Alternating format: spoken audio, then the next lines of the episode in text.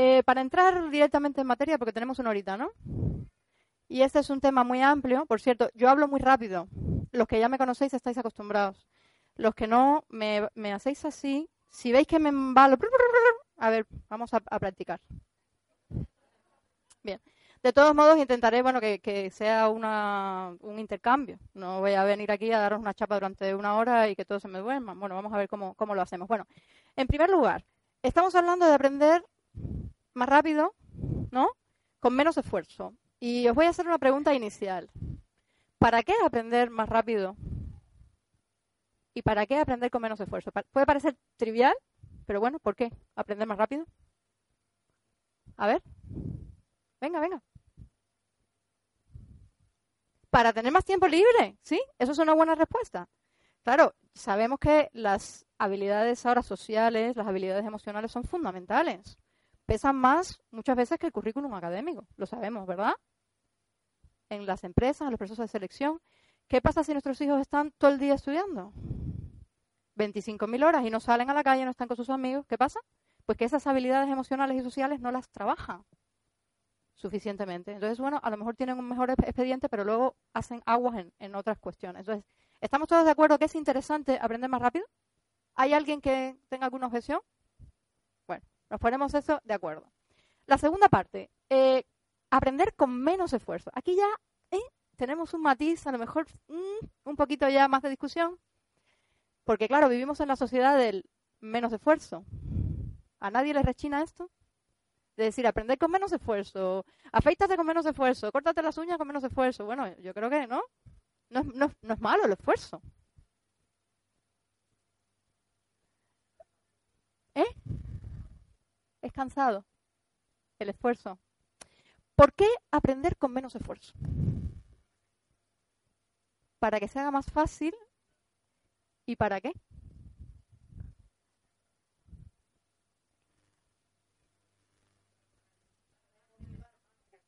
para disfrutar más, porque nos motiva más, ¿bien?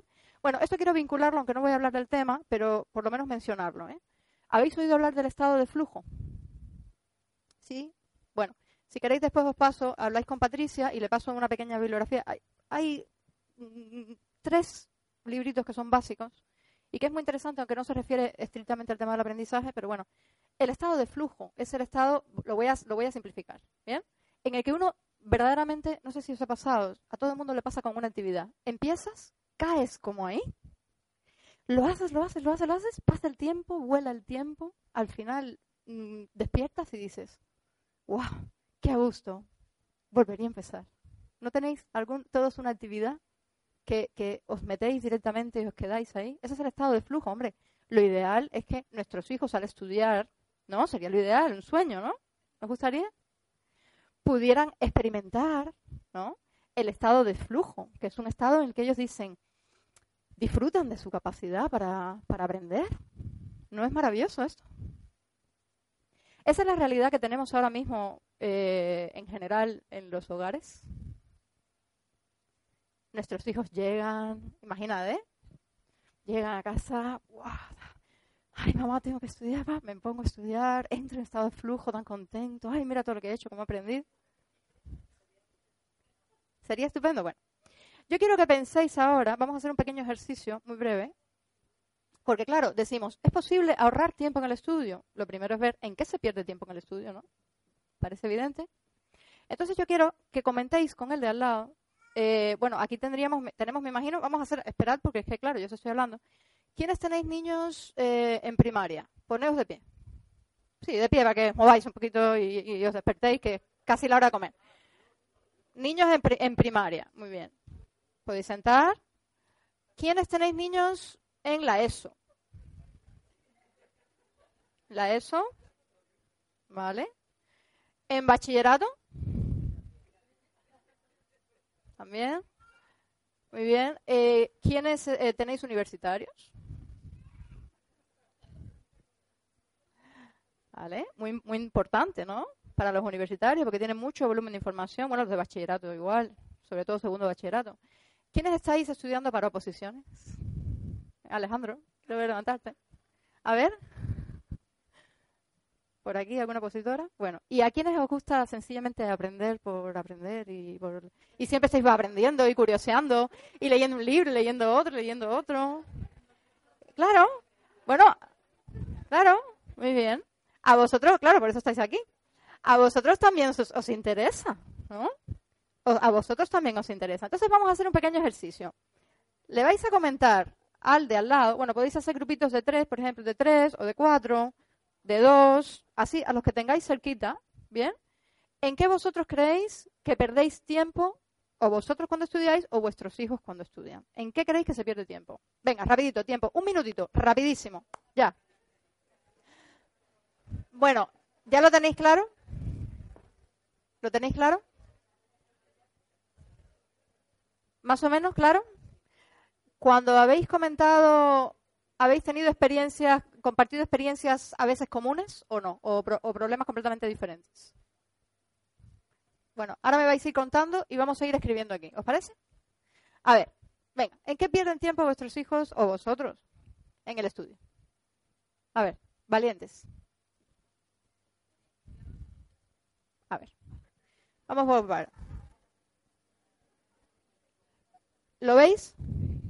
Ahí atrás, ¿se ve? En copiar los enunciados.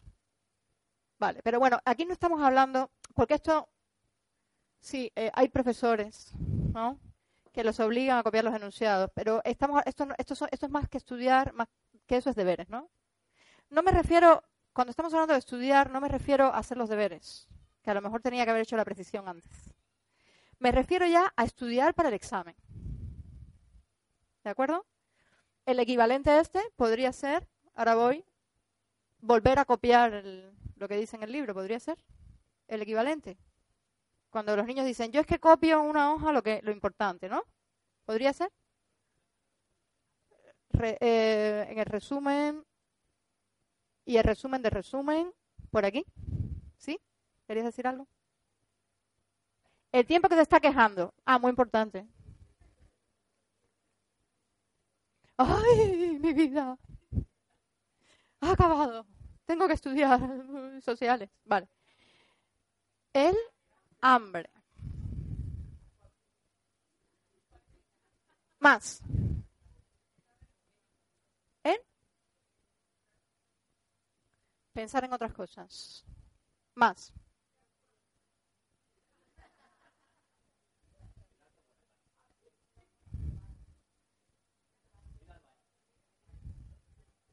Bueno, yo dibujo fatal, ¿eh? Pero bueno. Esperad que esto estoy dibujando aquí el cuarto de baño. Bueno. ¿Qué más? ¿Cómo? Organizarse. En organizarse. La goma que se cayó. Esta es la mesa. Y este es el niño que dice, ja, ja, ja, ja, se me cayó la goma y así me puedo mover un poquito. Ah, por acá. Comprensión. Bueno, el rotulador ya deja de escribir. Eh, José, ¿se puede buscar un rotulador que escriba? Es que va, de, eh, va está a punto de morir. ¿Tener el material preparado? ¿Cómo? Es que es mucho, mucho, mucho lo que, lo que, pero bueno, yo os lo voy diciendo. Más o menos, de momento vamos, móvil, copiar enunciados o copiar resumen de resumen, quejas, hambre, pensar en otras cosas, que se me cayó la goma, que tengo que ir al baño, que tengo que mirar por la ventana, pues eso, que me tengo que organizar y no saben cómo, no sé por dónde empezar, comprender, en comprender, en preparar los materiales, más. Y ya muerto el rotulador. ¿Cómo? Ah, vale, vale, gracias. Más. En eso pierden tiempo. Estamos hablando de, eh, por el móvil, preguntar lo que les va a caer, pero eso podría considerarse una inversión, ¿o no? A ver, a ver. Vale. No saber qué tiene que estudiar, ¿no? No saber qué estudiar. Calentar la mente. Vamos a poner aquí, esto es un cerebro. ¿Así? Calentar la mente. O sea, ponerse en marcha, ¿no? ponerse cómodo en la silla. Vamos a poner a este que no sabe aquí cómo ponerse. Bueno, aquí estamos, aquí estamos eh, presuponiendo que para estudiar nos tenemos que sentar en una silla. Bueno, más. Ir a dar un paseo y por, huir, de la, huir del hecho de estudiar. Fijaos que todas estas conductas de huida podemos clasificar, hay muchas conductas aquí, mirar por la ventana, al baño, tratar la goma, ta, son conductas como de huida, ¿no? ¿Sí? Nos pasa a todos. Vamos a ver, a mí me pasa que es que tengo que limpiar. O sea, mis hijos me ven limpiando y me dicen, mamá, ¿quién viene hoy? Vamos a ser francos. Entonces, a todos nos pasa que huimos de una actividad, pues que es horrible para nosotros, que, que, supone un suplicio muchas veces para nosotros. Cuanto más suplicio, ¿no? Más se nos caerá la goma, más tendremos que ir al baño y más hambre tendremos. Bien, entonces la, la causa profunda, digamos, en realidad no es que se cae la goma o que tengo que mirar por la ventana. La causa profunda es que para mí es un suplicio. No sé si me explico. Y ese suplicio es el que irradia, digamos, el que provoca pues toda la serie de manifestaciones, ¿no? Hombre, digo un suplicio porque soy cubana y soy muy exagerada, pero lo hay en muchos grados, ¿no? El suplicio, digamos que es el grado más intenso, pero empieza desde un leve aburrimiento, ¿no? Hasta lo más, intenso que sería el suplicio. Bueno, vamos a dejarlo con eh, con eh, suplicio, por ponerlo un poco dramático, ¿parece? Al estudiar. A su vez, si yo, diría, si, yo, si yo digo, porque claro, vamos a, digamos que a clasificar, ordenar esto, ¿parece? Porque aquí hay muchas cosas mezcladas. ¿Bien? Por un lado está lo que es, eh, lo que, lo que es consecuencia de la propia falta de motivación con respecto a lo que voy a estudiar. Y aquí tendríamos este, pensar con otras cosas, que me da hambre, que me quejo. Fijaos, ¿eh? Todas las que hay, ¿eh? ¿No? Ayudadme, ir al baño, que se me cayó la goma. Hay muchas, ¿no? Hay muchas. Muchas. Que no sé cómo ponerme. El móvil, la tele, o sea, es que, bueno, móvil ya lo hemos puesto, la tele. Todas esas, la causa en realidad es que no les gusta, que no están motivados para estudiar. Vale. Ahora vamos a ponerlas un poco entre paréntesis, ¿de acuerdo? Vamos a congelar, vamos a congelar esa. Porque decimos, bueno, ¿y por qué razón para nuestros hijos es un suplicio o no les gusta ponerse a estudiar? Y entramos ahí. Bajamos un nivel. ¿Os parece? Tenemos la manifestación, lo que se ve aquí arriba. Vamos a buscar. ¿Por qué? Pues porque no les gusta. ¿Por qué no les gusta? Vamos a bajar un poquito. Y a lo mejor encontramos una relación entre esas causas más profundas y, todo esto otro lo de copiar los enunciados, lo de resumir, lo de organizarse, lo de comprender. Porque claro, si os fijáis, está todo relacionado. Lo que vemos aquí, digamos que es la manifestación. Vamos a poner, y esto ya no se ve ni para, ni, ni, para atrás. ¿No veis, verdad? La manifestación, ¿qué es todo esto?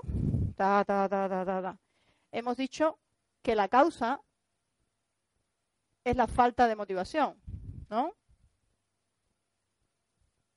pero a su vez la falta de motivación es lo que os digo de bajar un nivel. ¿Bien? Puede tener que ver con otros factores. Y ahora vamos. ¿Por qué vosotros creéis? Eh, hay, aquí factores externos y factores internos. Vamos a, vamos a distinguirlos. ¿Vamos a distinguirlos? Sí, vamos a distinguirlos. Yo creo que tendremos tiempo. En realidad, yo venía a hablaros de los factores internos, que son los que nos hacen perder tiempo, de verdad, en el estudio. O sea, los factores técnicos del aprendizaje. Pero bueno, vamos a esbozarlos un poquito, ¿os parece? Para tener una, visión un poquito más completa. Eh, a ver, ¿por qué vosotros creéis que los niños no están motivados? Porque se aburren. Vale, bajamos un poquito. ¿Y por qué se aburren? ¿Y por qué no tienen falta de, por qué no les, no les interesa? A ver, a ver, porque aquí tenemos muchas cosas. ¿Por qué no tienen interés en el tema? ¿Por qué saco impuesto? A ver. Bueno, a ver, el mío dice que que no lo divierte. Claro, no le divierte, lo voy a tachar, prefiere jugar. Claro, estamos hablando, ¿sí? No les ven utilidad. Luego también hay una realidad. Los niños no son bobos. O sea, los padres les decimos siempre, yo tengo cuatro hijos, los padres siempre les decimos, estudia para que, bueno, lo que me decía a mí mi abuela, ya sabes que nos vamos transmitiendo, ¿no? De generaciones. Mi abuela me decía, estudia para que en el futuro seas alguien, me decía mi abuela. Claro, mi abuela no había estudiado, me decía, estudia para que en el futuro seas alguien. Eh, pero claro, nuestros hijos que están mirando ahora mismo. ¿Cuál es la realidad? Muchos dicen, pero si mi primo que es físico nuclear está en el paro y el fontanero está forrado. Y claro, porque ellos entienden como ser alguien, fijaos, el que tiene dinero. O sea, es una cultura, bien, que les viene la sociedad, es eso lo que están recibiendo. Tanto tienes, tanto vales. Entonces dice, ¿para qué voy a estudiar? Si, oye, el que más tiene dinero en familia, pues mira, hay que se dedica a hacer trapicheos. El otro día, en una conversación con mi hijo mayor, dice, mamá, sí que estamos hablando yo tengo un amigo que no terminó nunca la carrera de informática y lo que ha hecho es que él contrata a los informáticos, les paga dos duros y lo que hace es vender a las grandes empresas. El hombre está forrado y los informáticos, que a lo mejor tienen carrera, máster y todo, ganan mil y pocos euros. Entonces, ¿dónde está, la, ¿dónde está el negocio? Claro, aquí hay un factor social. Vamos a dejarlo entre paréntesis, aunque es muy importante, porque si entramos en eso no hablamos de lo otro. Pero bueno, quiero enmarcarlo para que sepáis que el tema es complicado. Es un tema social, es un tema de los valores que tienen nuestros hijos, que han recibido nuestros hijos por parte de la sociedad en general, no por parte de las familias necesariamente. Aunque a veces resbalamos, ¿eh? tenemos que reconocerlo que resbalamos. Llegamos y decimos, ¡ay, el coche que se compró el vecino! ¡Qué guay! ¿No? O decimos, ¡ay, fulanito! O nada más que hablamos de una persona porque tiene esto, tiene lo otro. Tenemos que tener cuidado, ¿vale? Porque le estamos transmitiendo sin querer ese tipo de valores que no están relacionados precisamente con el esfuerzo, ya lo sabéis, ¿vale? Bueno, independientemente de todo esto, falta de motivación, me decían por ahí aburrimiento, ¿vale? Yo voy a entrar ahora en factores internos del aprendizaje, internos.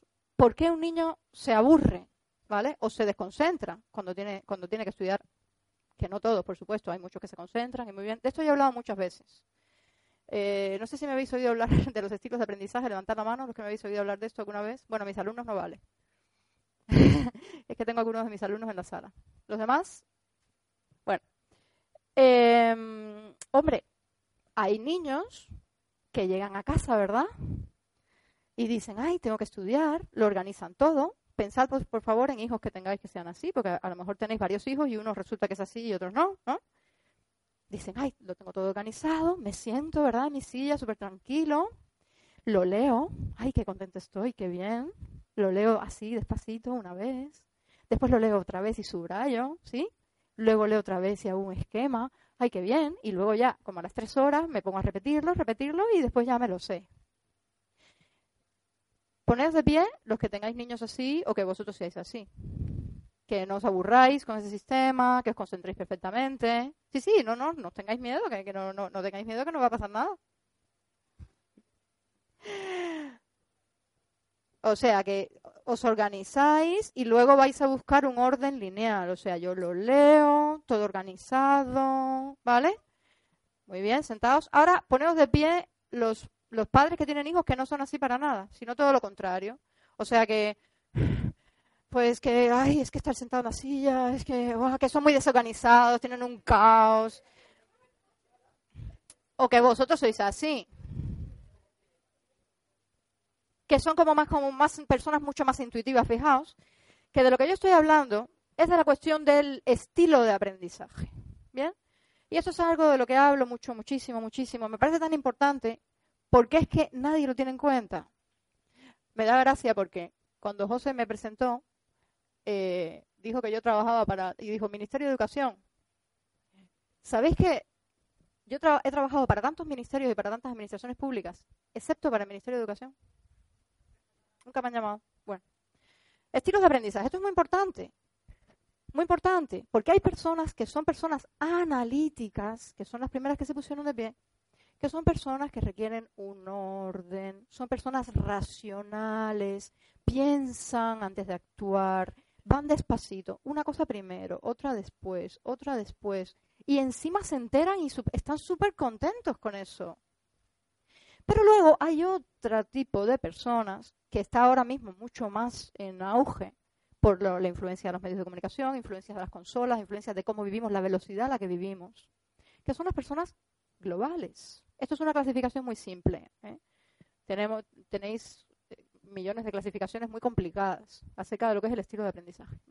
Eso es una de las causas fundamentales y fijaos que, claro, ¿en qué influye eso? Influye la falta de motivación. Si yo no aprendo a estudiar con un estilo de aprendizaje, con mi estilo de aprendizaje, y me diréis, hombre, los analíticos, pues claro, las técnicas de estudio toda la vida las conocéis, ¿no? Siéntate, niño, ponte todos los días a la misma hora. Haz un planning. ¿A que sí? El global eso es la muerte. Porque claro, el global llega del curso de técnicas de estudio y dice. Llega con el planning, ¿verdad? ¿Cuántos días sigue global el planning? El primer día, el segundo día ya, el tercer día ya, bueno, me pongo una hora.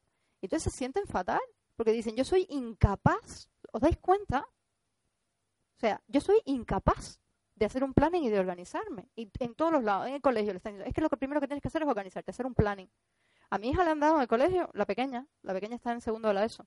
El otro día le han dado hasta un, no sé, no sé qué me dijo, una agenda y tiene que poner en la agenda, hora por hora, lo que va a hacer por la tarde en casa. O sea, y me diréis, bueno, Thais, pero sí que es importante organizarse. Ya, pero es que hay diferentes maneras de organizarse.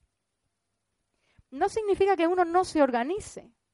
Significa que la persona que es analítica se organiza, sí, se hace un planning y a las 5 de la tarde me pongo, ta, ta, ta. El global no puede. O sea, el, global, a ver si os suena esta escena. Mario, son las cuatro y media. Mario, que son las cinco menos cuarto. Y Mario, sí, sí, sí, ya voy, ya voy. Mario, que son las ocho y media de la noche. Mario, que dentro de 15 minutos vamos a cenar. Y Mario se pone. Y en 15 minutos se los deberes. ¿Os suena? Bueno, muchos. Cuando ya ven que están. Y después otros que los, los sentamos en la silla y están mirando por la ventana, que sí. Porque claro, hay gente que dice, quitarle todo lo que los pueda distraer. ¿No? Pero, pero claro, ¿cómo se puede hacer eso? Porque, claro, si el niño se quiere distraer, lo ponéis en una habitación con las paredes blancas en pelotas y el niño se distrae. Porque se pone a mirar los dedos, se pone a mirar que la pared, la luz hace como una mancha de un elefante. ¿Qué? ¿Os dais cuenta? Claro, quitarle todas las distracciones. Yo no sé cómo se hace eso. Bueno, que sepáis que mi experiencia profesional, a todas estas yo os hablo de mi experiencia profesional. Yo soy muy crítica, eh, claro, mi experiencia profesional, os dais cuenta, de que de todos los alumnos que yo he tenido, todas las familias en las que yo he trabajado durante veintipico de años, que no voy a decir el pico, ya, no más, vamos a dejarlo en 20. Eh, claro, yo he trabajado en el grueso, han sido alumnos, ¿de qué tipo? ¿Más analíticos o más globales? Pero algo así como el 80%, o sea, también he tenido analíticos, porque los analíticos fallan en el manejo de la información, ¿vale? Y ahí es donde pierden tiempo, que después vamos a hablar de eso. Pero he tenido muchos globales, el grueso. Entonces, claro, yo he experimentado mucho diferentes técnicas precisamente para aumentar la concentración de alumnos globales. Entonces, ayer mismo leí un estudio que dice, la, es que me dio gracia porque dije, justo, mira, lo he leído ayer. Entonces decía algo así como que la universidad no sé dónde ha hecho un estudio, ha cogido a personas, entonces claro, de todas esas personas se ha visto que las que hacen dos o que multitarea, pues claro, son mucho más ineficientes, muy ta, ta, ta. Y la conclusión es que las personas tienen que hacer una sola tarea. Y yo pensaba, a un global lo dejo delante de la hoja y es que no hace nada. Lo que yo he comprobado es justamente lo contrario. Os estoy hablando de, mi, de, de, algo que es personal mío, de mi trabajo. O sea, no es un estudio, no he hecho tampoco estadísticas, ese estudio no está hecho. Está ahí por hacerse algún día cuando me jubile, o no sé, ¿vale? Pero claro, lo que te das cuenta es que es justo lo contrario. Si un niño global, también depende también de los canales de aprendizaje que vamos a ver ahora. Pero si un niño global puede, por ejemplo, yo, es que yo he hecho hasta de todo. O sea, a los globales kinestésicos, que son los globales que se mueven, que necesitan moverse, porque hay niños que necesitan moverse. O sea, los, te dice, siéntate en la silla y es que lo has matado. Lo habéis matado. Entonces, yo he hecho prácticas, por ejemplo. A ver, niños, hace poco, he empezado con una familia, una niña muy kinestésica, pequeñita, muy kinestésica. Entonces, claro, es horrible, horrible lo de hacer las tareas. Digo, venga, te coges pones la tarea de matemáticas en la habitación, la tarea de lengua en la cocina, la tarea de no sé qué en el salón y coges y vamos a hacer un, con un cronómetro y vamos a hacer un, ranking, ¿no? de a ver cuánto tiempo tarda de uno en otro. Y si, y si, y si falla, entonces quita puntos. O sea, si falla, le sumamos, no sé, en vez de que, de que tarde 10 minutos, pues entonces le ponemos dos minutos más por cada ejercicio que falle. ¿Sabes? Corre, preparado, lista, ya. ¡Chum! La niña, falla en esta, falla en esta, falla en esta, más minutos, menos minutos. Encantada la vida. No sé si me explico. Claro, esa misma niña la metes en. Entonces, claro, el padre me decía, ay, pero es que yo, claro, le digo que no se puede levantar, que no se puede... No sé si me explico. O sea, la primera cuestión es saber cuál es la combinación de aprendizaje de mi hijo. Si soy yo la que estoy estudiando, mi combinación de aprendizaje, eso es lo mínimo. Y lo interesante es saber la combinación de aprendizaje de todos. ¿Por qué? Porque si yo soy de una manera y mi hijo es de otra, lo que yo no puedo hacer es forzar a mi hijo a estudiar de la manera en que yo estudio. ¿A alguien le suena esto? Estoy siendo muy dura con vosotros. No estoy siendo muy dura, ¿verdad? Lo aguantáis. Así me gusta. Claro. La mayoría de los padres lo que hacen, lo tienes que hacer esto, lo tienes que hacer así, y, obligan a los niños. Los niños es una tortura. eso tiene muchísimas consecuencias, además. Consecuencias tremendas, que es un bucle, es un bucle. O sea, cuando los padres sufren, cuando se llega a un, nivel de que, de que, hay discusiones en casa por el tema del estudio, por el tema de que no se ponen, o que sufren juntos, fijaos, eso se asocia emocionalmente el momento de estudio con un momento de, horror cotidiano, y eso, claro, ya sabéis que, nuestro cerebro asocia muy rápido, la asociación emocional es inmediata. En nada más pensar, tengo que estudiar, la bola en el estómago. Y con esa bola en el estómago, yo puedo estudiar claramente y puedo entrar en estado de flujo y puedo disfrutar de mi capacidad. ¿Eso es posible? Entonces, eso es una cuestión importantísima, que cada, el padre sabe cuál es mi el padre sabe cuál es su combinación, los hijos también, que yo tengo cuatro hijos y los cuatro tienen combinaciones completamente diferentes. Entonces, claro, y, yo la única que tiene la misma combinación mía es la segunda. ¿Y los demás? No se parecen en nada. Pero los tenemos que respetar para que la cosa marche. ¿De acuerdo? Primera idea importantísima. Segunda idea. Aquí hablábamos. Eh, tarda mucho. Fijaos que ahí ya tenemos, fijaos, ¿eh? Estilos de aprendizaje. Bueno, copiar enunciados o copiar resúmenes. ¿Os imagináis un niño global que lo obliguen a copiar un resumen? un niño global que lo obliguen a copiar los enunciados. ¿Os imagináis? Bueno, es que no me gusta hablar de estas cosas. Pero bueno, yo he tenido experiencias con mis hijos, con mis hijos. Mi hija, una hija mía tuvo un profesor a ver, que está muy bien eh, que, los obliguen, porque además a los niños, si tú los dejas desparramarse, ellos tienen que tener un marco, ¿vale? Pero este era que si se, eran las hojitas, las hojas cuadriculadas. Entonces, si la hoja cuadriculada tenía que contar los cuadritos, para empezar con el primer renglón, el segundo renglón tenía, entonces el ejercicio tenía que ir a un tercer cuadrito. Pues imagina, mi hija pequeña es global kinestésica. Cuando mi hija ponía el, enunciado de problemas de matemáticas y se pasaba un cuadrito, o más, a, o más a la derecha, o más a la izquierda, o más arriba, o más abajo, le tachaba toda la hoja y se rompía. Y tenía que volver a hacer la hoja. ¿Os imagináis qué tortura? Entonces, los niños que asocian con eso, horror, ¿Podemos pretender que estén, que estén encantados para estudiar? No. Lo que yo os digo a los padres, en el momento en que la cosa se ponga mala, o sea, o si estudiáis con los niños, ¿quiénes estudiáis con los niños de aquí? ¿O los ayudáis con sus tareas y sus cosas? En el momento en que empiece a haber un pelín de mal rollo, ¿qué hay que hacer? O parar, o irse, o hacer otra cosa. No dejéis nunca que la cosa llegue a, asociarse con algo negativo. Nunca, al contrario. Si estáis con los niños, pues por lo que sea, hombre, la idea es que sean autónomos, evidentemente, pero bueno, por lo que sea, si, está, si, lo necesitan, por lo que sea, porque claro, cada niño es un mundo. Pues ese momento tiene que ser de cariño, de risas, de risas, de, estar a gusto para que él asocie el momento de estudio con un momento en que está genial con su mamá o con su papá. Y no un momento de, de horror. Veo unas risas aquí un poco culpables, para eso hay que saber hacerlo, claro, porque yo os digo esto, hay que hacerlo, ¿no? Ya, pero ¿y cómo se hace eso? Ah, pues hay que aprender. Si yo tengo un niño global y yo trabajo con él, yo tengo que saber cómo trabajar con un niño global para que no se me aburra y para que disfrute. Si tengo un niño más kinestésico, tengo que saber. Si tengo un niño más visual, tengo que saber. Si tengo un niño más auditivo, tengo que saber. Por lo menos para no cargármelo. ¿Bien? Bueno, importante. Estilo de aprendizaje lo voy a englobar. Otra cuestión. Fijaos que aquí copiar resúmenes, bueno, esto de hambre, pensar en otras cosas, esto ya lo habíamos visto que tiene que ver con la motivación, falta de motivación. por factores externos y también por factores internos. Ahora vamos a entrar aquí, por ejemplo, en organizarse, preparar los materiales. Bueno, esto de preparar los materiales también tiene que ver con el estilo de aprendizaje y organizarse también. ¿Vale? El analítico, el, global tiene su propio orden. Su propio orden, que no es un orden. estoy tentada por enseñaros. bueno, no, mejor no porque voy a asustar. O sea, yo a veces les enseño a la gente cuando me dicen, es que yo, claro, no, yo les enseño mi agenda y mueren. El global, yo es que soy muy global, se me nota, ¿verdad? Los globales tienen un orden propio y un orden que funciona muy bien. El global trabaja por objetivo. El objetivo tiene que tener, no se fija de cualquier manera, no puede ser ni demasiado bajo ni demasiado alto, tiene que ser un pelín más de lo que puede ser, tiene unas, reglas. Pero bueno, es una manera. Eh, aquí, en no saber qué estudiar y en la comprensión. Me voy a, me voy a centrar en esto un momentito. ¿Parece? No saber qué estudiar y el tema de la comprensión. A ver, ¿quiénes de vosotros pensáis que vuestros hijos pierden tiempo aquí?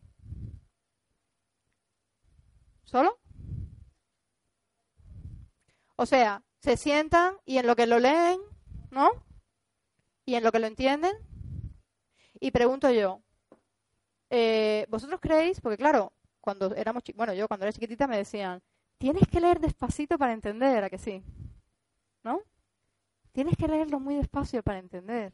¿Vosotros creéis que si a un niño analítico yo lo mando a leer despacio, va a entender? No, no suena esto de y a la tercera línea se quieren tirar por la ventana mientras se cortan las venas, mientras se ahorcan por si acaso no se mueren. O sea, un niño global no puede, no puede leer detenidamente cuando va a estudiar. Bueno, sí que puede. Pero si puede, ¿qué pasa? Con el tiempo. Se eterniza el tiempo. Se eterniza el tiempo. ¿Por qué se eterniza el tiempo? Porque la mente global funciona de otra manera. ¿Vale? Y voy a hablar luego de los analíticos, no os preocupéis, que también los analíticos pueden aumentar, mejorar la, velocidad en el estudio.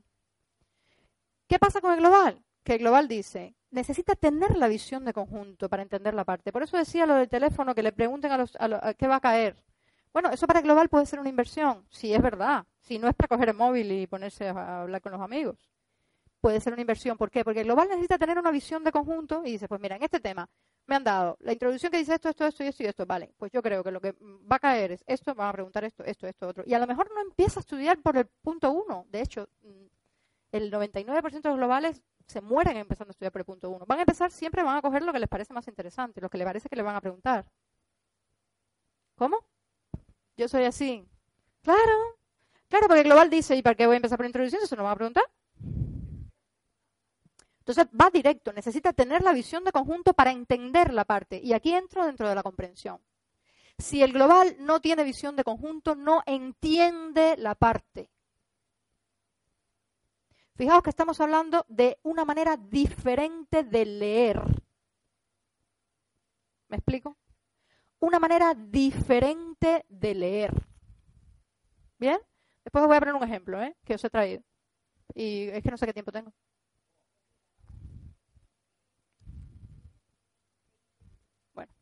Me doy prisa. Bueno, espera. Espera, un segundito. Vale. vale. Eh, una manera diferente de leer. ¿De acuerdo? Ahora os voy a, hacer el os voy a poner luego un ejemplo de cómo tienen que leer los globales. Que es diferente de cómo lee un analítico. Ahora, aquí hay un punto en común entre los dos. tanto el analítico como el global tienen que reconocer rápidamente la estructura que tiene esa información. Porque si no reconocen la estructura que tiene esa información, sencillamente no entienden. Os, voy a, os voy a poner un ejemplo de lo importante que es, porque en esto, justamente, ¿quién había dicho lo de la comprensión? En comprender lo que tienen que leer. Aquí se va muchísimo tiempo. Muchísimo tiempo. Eso está relacionado con el manejo de la información. La gente que es más eficiente estudiando maneja muy rápidamente la información. La gente que es eficiente estudiando, nada más ver la hoja sin leerla, ¿Qué he dicho? Sin leerla, ya sabe dónde está la información. Esto puede parecer muy heavy. Hay gente que dice, eso es imposible. No. A ver, os pongo, os pongo ejemplo. Sí, empieza a, empieza a repartir, José. Es fácil. Si yo miro una hoja y veo, aquí está la definición de las bacterias, las clases de bacterias, las características de las bacterias, las partes de la, de la, de la no sé qué, y la función que tiene cada parte. Se ve, se ve de ojo. Yo tengo que leerlo muy despacito para saber qué es eso. ¿Pregunto? ¿Tengo que leerlo detenidamente? No. Esto es lo que se llama, hombre, esto lo llaman hacer una lectura panorámica. ¿Qué pasa con la lectura panorámica? Que la lectura panorámica tiene un problema, que es que no distingue los tipos de información. Lo lee todo como si fuera lo mismo. No es lo mismo una definición que una clasificación, que una secuencia. ¿De acuerdo? Y eso sí que hay que definirlo. Os voy a poner un ejemplo que. Eh, esperad, esperad un segundito. Un ejemplo un poquito. Sí, sí, sí, José, eh, pásalas rápido. Un ejemplo un poquito más complejo. Porque, claro, esto, a medida que los niños van creciendo, esto se hace más complejo. Y cuando tenemos, ya cuando llegan a segundo bachillerato, apaga y vámonos. Y cuando tenemos una oposición, cuando tenemos que hacer lo mismo con leyes, por ejemplo, cuando tenemos que estudiar las leyes, ¿quiénes están estudiando leyes ahora para oposiciones? Cuando tenemos que estudiar leyes es exactamente lo mismo. Pero claro, es mucho más complejo. ¿Bien? Bueno, aquí quiero poner gestionar la información. ¿Bien? Se pierde mucho tiempo, se pierde mucho tiempo por estudiar con un estilo de aprendizaje que no es el nuestro. Se pierde, porque eso influye en muchas cosas. Es, como, como el se pierde muchísimo tiempo organizando la información. Esta organización de la información, claro, la inmensa mayoría de los alumnos lo que hacen es, lo leen cinco veces. O sea, lo leen una primera vez, no se ha enterado ni de nada. ¿No? Lo leen una segunda vez, bueno, se enteran un poquito. O lo leen por párrafos, bueno, se enteran de una cosita, después se enteran de la otra, después se enteran de la otra, ¿no? Y lo tienen que leer muchísimas veces. Los alumnos que verdaderamente son eficientes, lo que hacen es que miran un texto como ese, por ejemplo, y ya saben, sin leerlo, dónde tienen que buscar la información. Por ejemplo, aquí me dice, ya yo veo Aristóteles y la filosofía anterior, la filosofía anterior, y ya yo veo que eso es una comparación. La comparación es una de las ocho estructuras básicas del lenguaje. ¿Bien? Bueno, según mi clasificación. Yo trabajo con mi, mi propia clasificación que he desarrollado a lo largo de los años. Claro, yo digo, ¿eso es una comparación? ¿Cómo funciona una comparación? Para que me entendáis con un ejemplo, ¿cómo funciona? Si yo voy a comparar a Pedro y a Juan, ¿sí? Yo digo, los voy a comparar, por ejemplo, físicamente, porque claro, tengo que decir con respecto a qué. Voy a decir físicamente, ¿no? Para no liarnos. Yo digo, vale. En cuanto a las semejanzas, yo digo, los dos son morenos, los dos son altos y los dos son guapos. Bueno, vamos a alegrarnos un poco la mañana. Los dos son guapos, ya que no cuesta nada.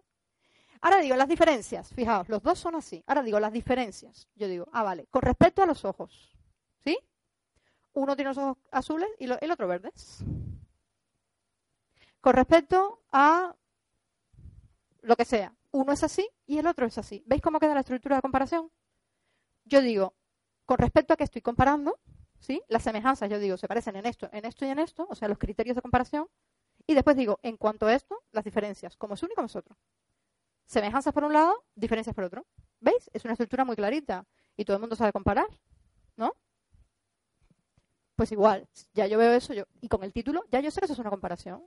Entonces yo digo, ¿en qué se parece Aristóteles a los filósofos anteriores? ¿Y en qué se diferencia? Y entonces busco la información. ¿Veis la diferencia? No sé si veis la diferencia. Ya voy a buscar una información concreta, puesto que yo sé que esto es una comparación. Entonces yo digo, vale. Yo digo, vale. Aristóteles, primer párrafo introductorio, normalmente es para no caer a saco. Entramos dentro de la filosofía anterior a Platón, lo tenéis, no sé si se ve mejor en la copia que tenéis. Entonces digo, en, cuanto a qué compara, entonces digo, ah, vale, en cuanto, bueno, eh, los aspectos de la causalidad, bueno, te dicen tal. En cuanto a los aspectos de la causalidad, ¿no? Dice, bueno, los otros filósofos presocráticos de modo aislado lo habían estudiado. Y Aristóteles lo que hace es que lo une todo en una única teoría, ¿sí? ¿Lo veis? Esto lo hacen así y esto lo hacen así. Después digo, fijaos que cada párrafo habla de una cosa. Busco el siguiente. Bueno, junto con Platón, o sea, estamos hablando de semejanza con Platón. Recuperó la dimensión teórica de la filosofía, junto con Platón. Ahora, los presocráticos se habían interesado, los sofistas lo habían abandonado. ¿Lo veis? Con respecto a esto, los presocráticos, los sofistas. ¿Veis qué, qué, sencillo es encontrar la estructura? Y fijaos que esto es un texto que es un tostón, ¿estamos de acuerdo? Bueno, lo siento, soy un filósofo, por favor, en la sala, pero quiero decir que es un texto que es muy difícil. Y así, y digo, vale, se enfrentó al tema del movimiento, vale, lo que, lo que pensaba Parmenides de movimiento, pero eso es para ilustrar la idea anterior, y lo que pensaba Aristóteles, cómo lo resolvió. Eso es una estructura problema-solución, que es otra estructura que está metida dentro de la comparación. ¿Lo veis? El problema de movimiento, cómo lo bueno, Parmenides decía que era imposible, y cómo lo resuelve Aristóteles. Problema, solución. Distinguir esa clasificación, bueno, de movimiento que cuando es imposible y cuando es posible, vale. Y después me habla del saber, ¿no? Lo que pensaba este, que el saber era imposible, el otro pensaba que no sé qué, y lo que pensaba Aristóteles era que sí y que se debían buscar las causas. ¿Lo veis? Con respecto a esto, con respecto a esto, con respecto a esto, con respecto a esto. Leer eso. Lo que hacen los alumnos normales, os he traído, esto es un ejemplo, un ejemplo real. ¿Bien? Eh, eh, el otro. Esto es una niña de segundo bachillerato. ¿Bien? Yo le digo, haz un esquema de ese texto. Pero claro, como ella no sabe, bueno, número uno, en este ejercicio, que es un ejercicio que suelo poner yo inicial para ver cómo, cómo, cómo cavilan, se pueden tirar tres horas. Bueno, no, a ver que soy exagerada, no tres horas, pero tiran mucho tiempo, puesto que lo, lo leen, lo leen, lo leen, se aburren mortalmente. Cuando se aburren van a merendar, después se vuelven a aburrir, vuelven a mirar por la ventana y cuando pasa el tiempo, pues eso, un texto que si os dais cuenta de que si ya yo sé cuál es la estructura, a que lo leo muy rápido. Y saco rapidísimamente la estructura. ¿No? Y el esquema lo hago en un momento cuanto esto, en cuanto esto, como es uno, como es otro, como es otro, como es otro, y me sale toda la estructura de contenido. Fijaos el esquema que ella hace. Primero, primeros pensadores, filósofos, no sé qué. Se... Sí, es que no lo leo yo. Bueno, diferencia entre el ser y no ser, Parménides. O sea, fijaos que no tiene la menor idea. ¿Lo veis? Claro, la estructura falla completamente. En la, en la mayoría de los alumnos, claro, Estamos viendo, ya os digo, una estructura. En, cuando los niños son pequeñitos, bueno, no, porque incluso los pequeñitos, los pequeñitos ya tienen mucha mezcla de estructura. Patricia, ¿verdad? Los pequeñitos ya tienen mucha mezcla de estructura desde chiquitines. Pero bueno, esto ya cuando llega a bachillerato, o sea, si, si esto se deja, cuando llega a bachillerato ya esto es mucho más complejo. No tienen la más mínima idea de lo que es la estructura de contenido y sacan las ideas, pues un poco lo que ella le parece del texto. Vamos a ver cuando le digo que me explica la diferencia, es la pregunta, ¿no? Por cierto, es una pregunta que ha salido en selectividad no sé cuántas veces. La, pregunta es, compara Aristóteles con los filósofos anteriores. Eh, pon, la siguiente. Y ella pone, la diferencia de otros autores, a diferencia de otros autores, defiende y busca verdades que sean firmes y claras. También hace una distinción entre dos modos de no ser, que son el no ser absoluto y no ser relativo. Ambos tienen en común que ese movimiento imposible entre no ser absoluto y verdad, en cambio es posible entre el tal y el tal. Por otro lado, no está de acuerdo con la doctrina de Parménides y se enfrenta. También está Protágoras que ¿Os dais cuenta de, que falta totalmente la estructura? O sea, el problema es mucho más grave. Porque no solamente no saca, no saca bien las ideas, a pesar de haberlo leído muchas veces, porque no es consciente de la estructura que tiene, sino que encima es un alumno, además, que trabaja muchísimas horas bueno, ahora ya lo hace mucho mejor, ahora ya trabaja bastante menos. Pero muchísimas, muchísimas, muchísimas, muchísimas horas. Y claro, el resultado en el examen es ese. Bueno, esperad, eso era viendo el esquema. O sea, después de eso, eh, memoriza lo que memoriza. Con lo cual, ¿los resultados cómo son? Malísimos. Si estudia las 24 horas del día, ¿cómo van a ser los resultados? Van a seguir siendo malísimos. ¿Y eso qué provoca? Cuando una, persona se esfuerza, se esfuerza, se esfuerza, ve que todos sus amigos que no estudian casi sacan mejores notas, ¿qué, piensa? Pues soy idiota, soy tonto perdido. ¿O por qué razón yo tengo que estar toda, toda, toda la tarde estudiando? Cuando, cuando el otro estudia en una hora hace lo mismo. ¿Lo veis? Consecuencia. Volvemos a lo mismo. Desmotivación. Desmotivación además de la más dura, ¿eh? De la más dura, porque ataca directamente a quién soy yo y a cuáles son mis capacidades. ¿Os dais cuenta? O sea, de la más destructiva. Entonces, en realidad, lo que se dice normalmente, ¿en qué se pierde tiempo? se pierde tiempo en las distracciones con el móvil, es verdad, ahora mismo esto es una plaga, esto es una cosa. Evidentemente, si están con que si el móvil, que si me llamo fulano, que sea, hombre, si yo quiero trabajar, yo no digo que se queden con una sola actividad, que eso, esa era la idea.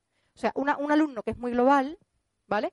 Sí que está bien que tenga, no sé, si es, muy, si es kinestésico, por ejemplo, que pueda patear un balón si no molesta a los vecinos, si vivís en una casa, que pueda patear un balón, que se pueda mover, o que el que es, por ejemplo, kinestésico y más auditivo, se puede mover mientras lo dice o mientras lo canta, ¿bien? O sea, y es que os iba a decir otra cosa, que, se me ha ido el santo del cielo. Os estaba hablando, me he distraído. Bueno, lo que os decía, ¿en qué se pierde tiempo? Claro, ya, ya lo cogí. En el móvil, ¿no? Es verdad, que uno se distrae. Entonces, dejarle a los alumnos globales dos, tres distracciones, dos o tres distracciones entre comillas, que no sea móvil. Pero, por ejemplo, la música. La música. ¿Quiénes son los globales de aquí de la sala que habéis estudiado a probar con música? ¿Y qué tal? Muy bien. Eso no lo entienden los analíticos. Los padres analíticos normalmente lo primero que hacen es quitarle la música al niño. A ver, lo que yo he visto a lo largo de mi vida profesional es que en general, fijaos que pongo muchas, muchas, ¿vale? En general, siempre hay casos, pero en general las personas globales se concentran muchísimo mejor con música, en general. Hombre, evidentemente hacemos pruebas, si no funciona se quita y ya está. No pasa nada, no se le va a caer una oreja a un niño, ni al niño ni un ojo, ni un brazo. ¿Bien? Pero se puede probar con música. ¿Qué otra cosa, por ejemplo, se os ocurre que puede tener por ahí un niño global?